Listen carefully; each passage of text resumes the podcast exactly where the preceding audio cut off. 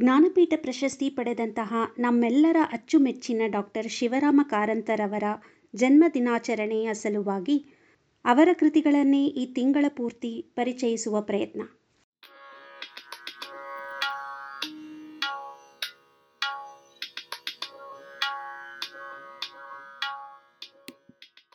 ಪುಸ್ತಕ ಪರಿಚಯ ಇಪ್ಪತ್ತ್ಮೂರು ಪುಸ್ತಕ ಮರಳಿ ಮಣ್ಣಿಗೆ. ಲೇಖಕರು ಡಾಕ್ಟರ್ ಕೆ. ಶಿವರಾಮ ಕಾರಂತ ಅಭಿಪ್ರಾಯ ರಾಜು ಹಕ್ಕದ ಮತ್ತು ಓದುತ್ತಿರುವವರು ಶಿಲ್ಪ. ಕಾದಂಬರಿ ಕೋದಂಡರಾಮ ಐತಾಳರಿಂದ ಆರಂಭವಾಗಿ ರಾಮ ಐತಾಳರ ಬದುಕನ್ನೊಳಗೊಂಡು ಅವರ ಮಗ ಲಚ್ಚನ ವಿಚಿತ್ರ ಬದುಕಿನ ಸುತ್ತವರೆದು ಮೊಮ್ಮಗ ರಾಮನ ಸುಂದರ ಬದುಕಿನೊಂದಿಗೆ ಮುಕ್ತಾಯವಾಗುತ್ತದೆ. ಕಾದಂಬರಿಯ ಮುಖ್ಯ ಜೀವಾಳ ಪರಿಸರ. ಪರಿಸರದ ಜೊತೆಯಲ್ಲಿ ಸಮುದ್ರದ ಕಡಲೊಡನೆ ಭಾವನಾತ್ಮಕ ಬೆಸುಗೆಯುಳ್ಳ ರಾಮ ನಂತರ ತಮ್ಮ ಮೊಮ್ಮಗ ರಾಮನಿಗೂ ಅಷ್ಟೇ ಹುಚ್ಚು ಆ ಕಡಲಿನೊಡನಾಟ.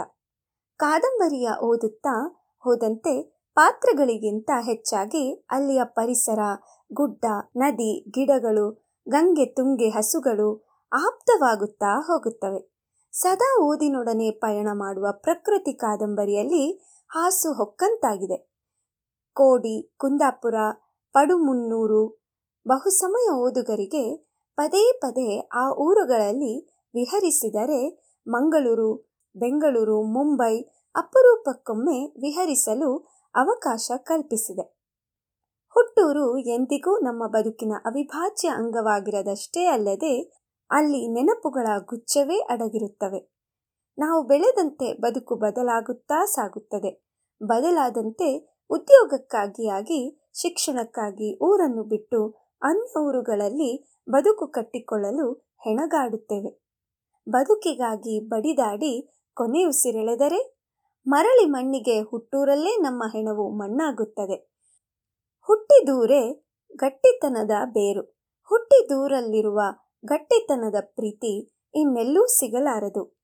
ನಮ್ಮ ಹುಟ್ಟೂರನ್ನು ನೆನೆಯುವಂತೆ ಮಾಡಿದ ಕಾದಂಬರಿ ಮರಳಿ ಮಣ್ಣಿಗೆ. ರಾಮ ಐತಾಳರ ಬದುಕಿನೊಂದಿಗೆ ಆರಂಭವಾಗುವ ಕಾದಂಬರಿ ಸರಸ್ವತಿ ಎನ್ನುವ ಮಡದಿ ಹಾಗೂ ಪಾರ್ವತಿ ಎನ್ನುವ ತಂಗಿಯೊಂದಿಗೆ ಒಟ್ಟು ಮೂರು ಪಾತ್ರಗಳಿಂದ ಆರಂಭಗೊಳ್ಳುವ ಕಾದಂಬರಿ. ವಿಭಿನ್ನ ರೀತಿಯ ಬದುಕಿನ ಚಿತ್ರಣಗಳನ್ನು ಪರಿಚಯಿಸುತ್ತಾ ಸಾಗುತ್ತದೆ. ಮಗುವಿನ ಕನಸು ಕಾಣುತ್ತಲಿದ್ದ ರಾಮ ಐತಾಳರ ಕುಟುಂಬಕ್ಕೆ ಲಕ್ಷ್ಮೀನಾರಾಯಣನ ಆಗಮನವಾಯಿತು. ಮಗನು ಇಂಗ್ಲಿಷ್ ಓದಬೇಕು ತಹಶೀಲ್ದಾರ ಆಗಬೇಕು ಎಂಬ ಕನಸನ್ನು ಹೊತ್ತು ಮಗನನ್ನು ಸತ್ಯಭಾಮೆಯ ತಂದೆಯ ಮನೆಯಲ್ಲಿ ಕಲಿಯಲು ಬಿಟ್ಟರು. ಲಚ್ಚ ತಂದೆ ತಾಯಿಯರೆಂದು ಕೊಂಡಂತೆ ತನ್ನ ಬದುಕನ್ನು ಸುಖಮಯಗೊಳಿಸಿಕೊಳ್ಳಲಿಲ್ಲ. ತಂದೆ ತಾಯಂದಿರ ಆಸೆಯನ್ನು ಈಡೇರಿಸಲಿಲ್ಲ.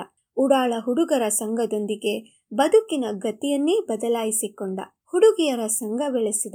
ಅಜ್ಜನಿಂದ ಹಾಗೂ ಮನೆಯಿಂದ ಕಲಿಕೆಗೆ ಬೇಕು ಎಂದು ಹಣ ಕೀಳಲಾರಂಭಿಸಿದ. ಸಮಾನತೆಯ ಸಮಾಜದಲ್ಲಿ ಒಬ್ಬರಂತೆ ಒಬ್ಬರಿದ್ದರೆ ಏನೂ ಆಗುವುದಿಲ್ಲ.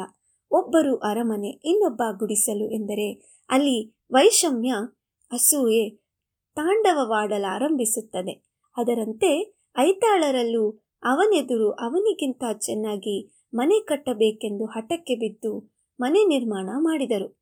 ಸಾಲದ ಹೊರೆಯಲ್ಲಿ ಬದುಕನ್ನು ಸಾಗಿಸಲಾರಂಭಿಸಿದರು.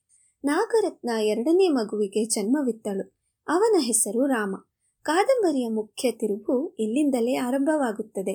ರಾಮನನ್ನು ಸಾಕಿ ಸಲುಗಿದವರು ನಾಗವೇಣಿ ಹಾಗೂ ಪಾರ್ವತಿ. ತಂದೆಯ ಗುಣಗಳಿಗೆ ವಿರುದ್ಧ ಗುಣದ ರಾಮನು ಕಾದಂಬರಿಯನ್ನು ಇನ್ನೊಂದು ದಿಕ್ಕಿಗೆ ಕೊಂಡೊಯ್ದನು. ಅಪ್ಪನಿಂದ ಕುಂದಿದ ಕುಟುಂಬದ ಗೌರವವನ್ನು ಮತ್ತೆ ಉತ್ತುಂಗಕ್ಕೆ ಏರಿಸಿದನು. ಕಡಲಿನೊಡನಾಟದಲ್ಲಿ ನಮ್ಮನ್ನೂ ಕಡಲಿನ ಹುಚ್ಚು ಪಿಟೀಲಿನ ಹುಚ್ಚು ಹಿಡಿಸಿದನು. ಕೊನೆ ಕೊನೆಗೆ ಚಿತ್ರಕಲೆಯನ್ನೂ ನಮಗೆ ಕಲಿಸಿದನು. ಓದು ಮುಗಿದಾಗ ಮಾತ್ರ ಒಂಥರ ಏಕಾಂತ ನಮ್ಮನ್ನು ಆವರಿಸುತ್ತದೆ. ನಮ್ಮೊಳಗೆ ಪಾತ್ರಗಳು ಮಾತನಾಡಲಾರಂಭಿಸುತ್ತವೆ. ಕಾದಂಬರಿಯ ಎಲ್ಲ ಸನ್ನಿವೇಶಗಳು ಮರಳಿ ಮರಳಿ ಮನದಲ್ಲಿ ಸುಳಿಯಲಾರಂಭಿಸುತ್ತವೆ. ಒಂದೊಳ್ಳೆ ಕಾದಂಬರಿಯಲ್ಲಿ ಮಿಂದ ಅನುಭವ. ಕೋಡಿಯಲ್ಲಿ ಸುಮಾರು ಎಂಟು ದಿನಗಳಿಂದ ಇದ್ದು ಬಂದಂತೆನಿಸುತ್ತಿದೆ. ಅಲ್ಲಿಯ ಕಡಲು ನನ್ನ ಕರೆದಂತೆನಿಸುತ್ತಿದೆ. ಅದಷ್ಟು ಬೇಗ ಕೋಡಿಗೆ ಹೋಗಿ ಕಾರಂತಜ್ಜನ ಪುಣ್ಯಭೂಮಿಯನ್ನು ಸ್ಪರ್ಶಿಸುವ ಆಸೆ ಆಗುತ್ತಿದೆ. ಒಂದೊಂದು ಕಾದಂಬರಿಯಿಂದಲೂ ಕಾರಂತಜ್ಜ ನಮ್ಮನ್ನು ಆಪ್ತವಾಗುತ್ತಲೇ ಹೋಗುತ್ತಾನೆ. ತುಂಬ ಖುಷಿ ಕೊಟ್ಟ ಕಾದಂಬರಿ. ಓದಿ ಆನಂದಿಸಿ. ಧನ್ಯವಾದಗಳು.